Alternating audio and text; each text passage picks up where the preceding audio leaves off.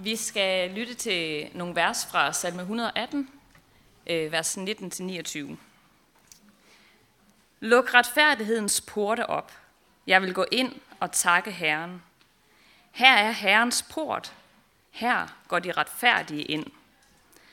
Jeg takker dig, for du svarede mig og blev min frelse.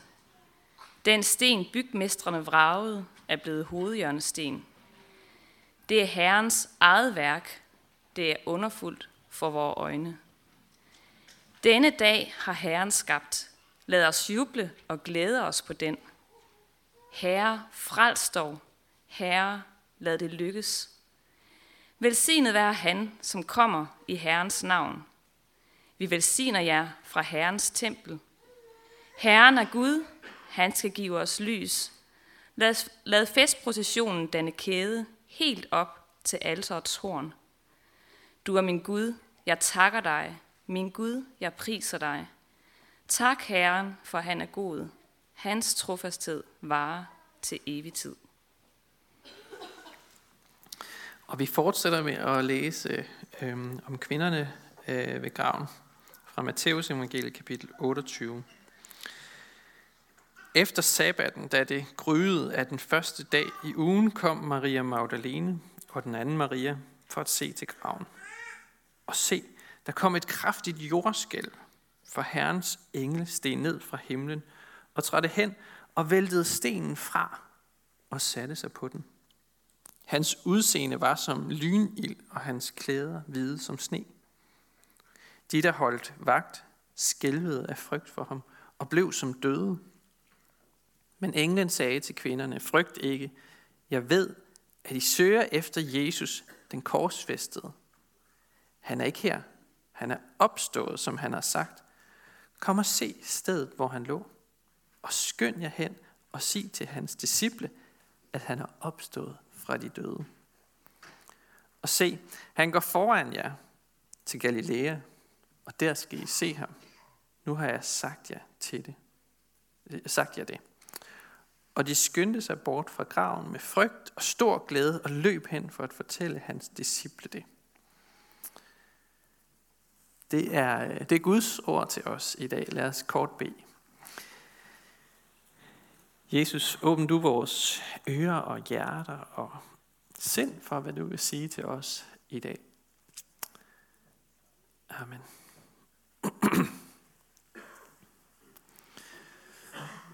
Min prædiken i dag øh, har fået overskriften Mysteriet om den tomme grav.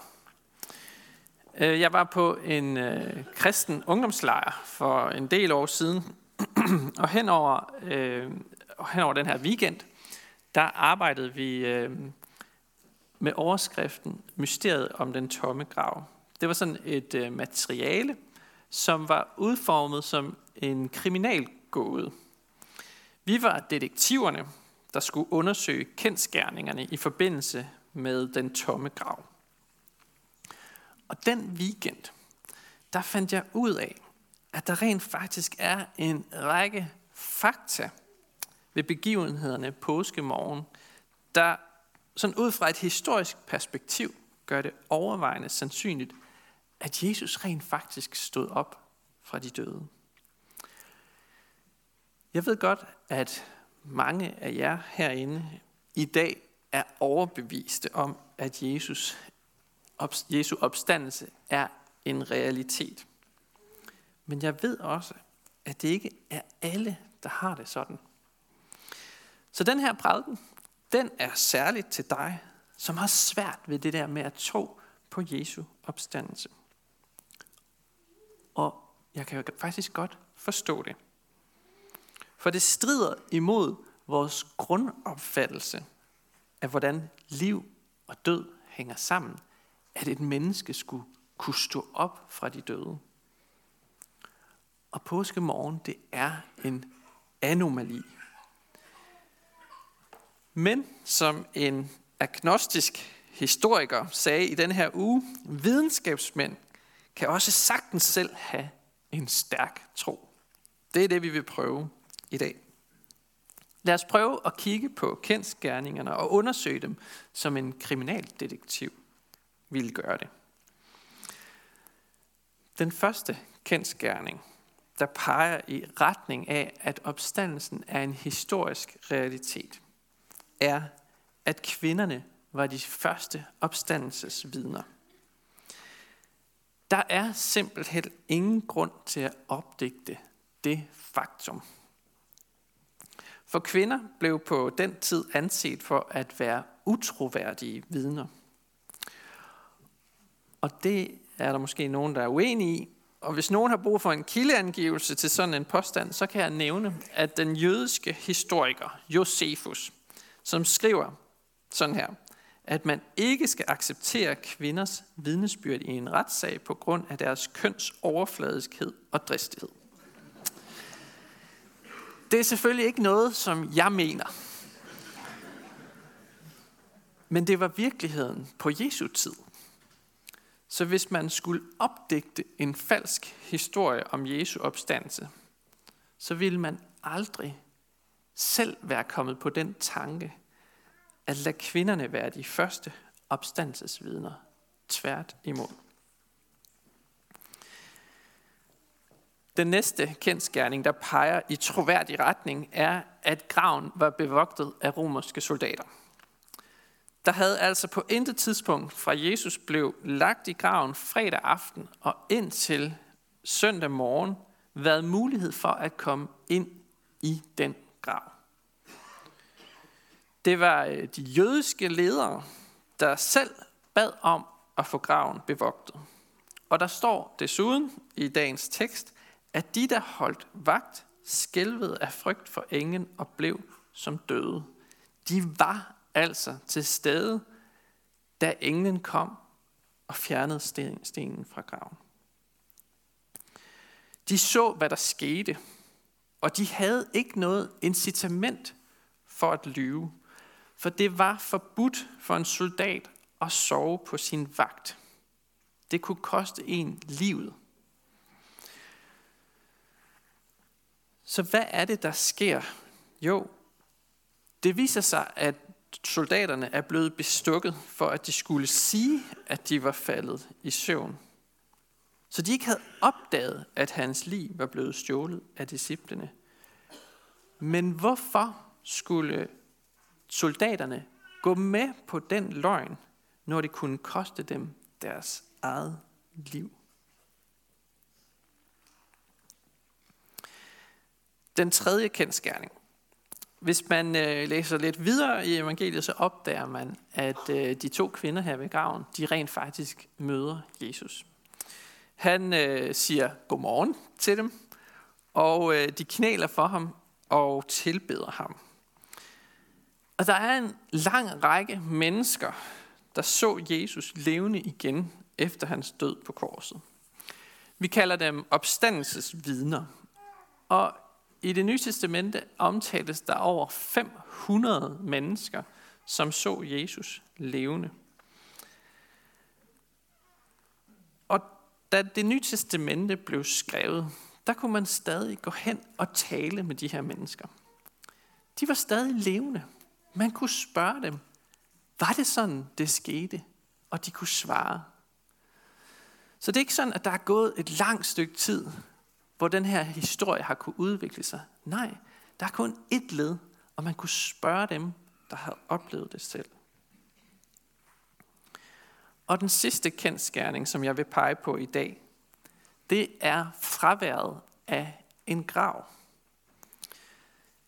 De, de første kristne, de holdt ikke et sted i ære, som det sted, hvor Jesus han blev begravet det var slet ikke inde på deres lystavle. Det var slet ikke noget, de overvejede, for han var der jo ikke længere. Englen inviterer kvinderne ind i graven for at vise dem, se, den er tom. Det var her, han lå, men han er der ikke mere. Og vi ved fra de andre evangelier, at der var flere andre disciple, der også var inde i graven og se, at han er her ikke. Det var først under kejser Konstantin i det 4. århundrede, da kristendommen blev gjort til statsreligion i Romeriet, at kejserens mor, Helena, drog til Jerusalem og udpegede stedet for Jesu grav. Det er det sted, som i dag kaldes gravkirken i Jerusalem. Så i 300 år var man slet ikke optaget af, hvor graven lå. Det er interessant. Hvis der havde været en grav, hvor Jesu læme havde ligget, så kunne jøderne og romerne jo bare have sagt, se, han er der. Graven er der. Og så havde de kunne stoppe alt det her på styr omkring opstandelsen. Så hvorfor gjorde de ikke det? Jo, fordi der var ikke nogen grav med et læme inde i. Der var ikke en grav, hvor pilgrimme valg, valgfartede til. De jødiske ledere og romerne, de benægtede ikke, at graven rent faktisk var tom. De prøvede i stedet for at opdægte en løgn om, at livet var blevet stjålet. Det sidste, jeg vil sige noget om i dag, er, hvordan vi skal forstå Jesu opstandelseslæme. For det kan også være en forhindring for troen. Så lad os runde vores kriminalundersøgelse af med at se på de steder, hvor Jesu opstandelseslæme omtales i det nye testamente. Hvad ved vi egentlig om det? Hvad fortalte de første vidner om opstandelsen? Jo, for det første, så står der i Lukas evangeliet, at den opstandende Jesus spiser mad. Han kan altså interagere med den fysiske verden. Han kan spise, og han kan drikke. For det andet, så har Jesus stadig kød og knogler. Og det er også noget, Lukas skriver om. Han siger, han beskriver, hvordan Jesus her i et af de tidspunkter, hvor han bliver øh, han taler med disciplene efter sin opstandelse, så siger Jesus, se på mine hænder og fødder, det er mig. Føl mig og se, en ånd har ikke kød og knogler, som I ser, jeg har. Så Jesus, han stod altså ikke op bare sådan i ånden, men fysisk. Man kunne røre ved ham. Man kunne føle ham. For det tredje, så beskriver Johannes evangeliet, at Jesus har synlige ar efter korsfæstelsen. Og de er så synlige, at øh, disciplen Thomas, som var sådan lidt en skeptiker, og også, han var også sådan lidt den der detektivtype, han sagde, jeg tror simpelthen ikke på det her, med mindre, at jeg får lov til at stikke mine hænder, mine fingre ind i de sår, hvor Jesus han blev korsfæstet. Og så viser det sig jo, at Jesus rent faktisk kommer hans ønske i møde til os skeptiske typers øh, hjælp, kan man sige, for at vi også kan tro. Og Jesus han siger, ræk dine hænder frem, Thomas. Stik dine fingre ind i min sår og i min side. Og vær ikke vantro, men troende. For det fjerde, og, og det går sådan igen i, øh, i alle evangelierne, så kunne Jesus blive synlig og usynlig øh, fra det ene øjeblik til det andet. Han har altså haft en evne til at bevæge sig imellem flere dimensioner. Jeg kan ikke forklare det her. Jeg ved ikke præcis, hvad det er, der sker. Men jeg forestiller mig, at han på en måde kan bevæge sig imellem vores verden og Guds rige efter opstandelsen. Der står flere gange, at pludselig var Jesus synligt til stede. Pludselig var han inde i et rum. De blev helt forbavset, og han siger, frygt ikke, det er bare mig. Og pludselig så er han væk. Og for det femte, så kan Jesus være svær at genkende. Eller han kan i hvert fald holde sin identitet skjult for selv dem, som kender ham ret godt. Det er sådan, at øh, Maria i, i gravhaven møder Jesus, og så tror hun, at han er havemanden. Hvordan kan det være? En disciple, der kender ham så godt, tror, at han er en helt anden person. Men så siger Jesus, hvad gør han? Han siger han, hendes navn. Og i det, han siger hendes navn, så går det op for hende. Det er min herre og mester. Så, han, så Jesus han vælger altså selv, hvem han vil åbenbare sig for efter opstandelsen. Det er sådan, øh, evangelierne faktuelt beskriver møderne med den opstandende Jesus. Så rent historisk er der gode argumenter for at tro på opstandelsen. Og det er et spørgsmål, som mange har kæmpet med igennem tiden. Paulus, han har også fået det her spørgsmål. Kan det virkelig passe, at man kan opstå fra de døde? Og han har skrevet et helt kapitel i Bibelen om det. Det er faktisk noget af det, som Jens han skal prædike om i morgen, så der er lige sådan en cliffhanger, hvis I kommer til gudstjenesten i morgen.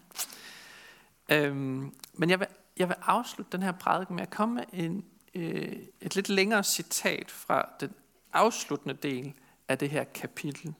Det er i 1. Korintherbrev, kapitel 15, hvor Paulus han siger sådan her. Der er nogen, der vil spørge, hvordan opstår de døde, og hvad, hvad slags læme får de? Så siger han, hvad der bliver sået i forgængelighed, opstår i uforgængelighed. Hvad der bliver sået i vandære, opstår i herlighed. Hvad der bliver sået i svaghed, opstår i kraft. Vi skal alle forvandles i et nu, på et øjeblik, ved den sidste basun. For basunen skal lyde, og de døde skal opstå som uforgængelige, og vi skal forvandles. Og når dette forgængelige har iklædt sig uforgængelighed, og dette dødelige iklædt sig udødelighed, da vil det ord, der er skrevet, være opfyldt. Døden er opslugt og besejret. Citat slut.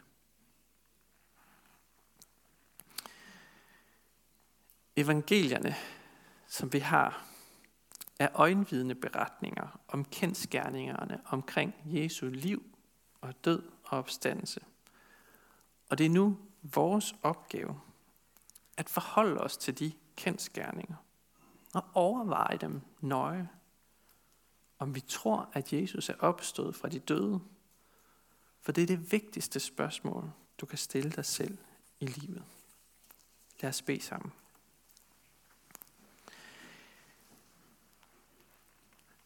Jesus, vi takker dig for mysteriet om den tomme grav. Lad os hver især forholde os til kendskærningerne, og åbenbar du så for os sandheden.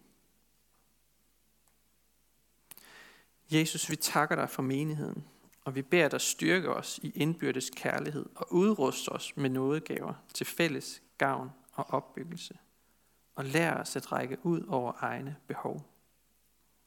Vi beder dig for menighedens børn, både de fødte, men også de ufødte.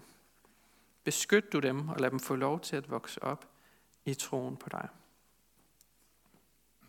Vi beder dig for menighedens konfirmander og unge, for deres liv og vækst i troen.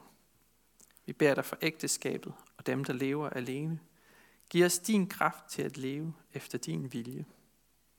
Vi beder dig for skærn, by og omegn, at du, Jesus, må blive kendt og troet og elsket og efterfulgt her.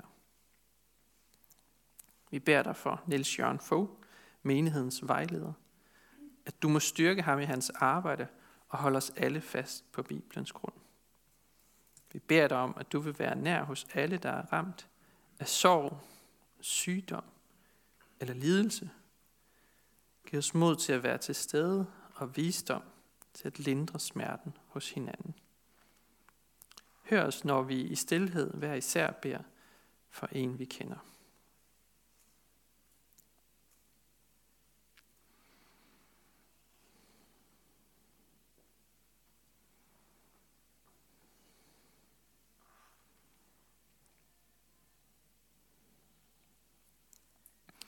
Vi beder også for din kirke, Jesus.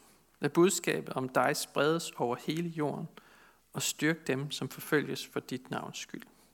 Vi beder for vores folk, for alle, der er blevet betroet magt og autoritet.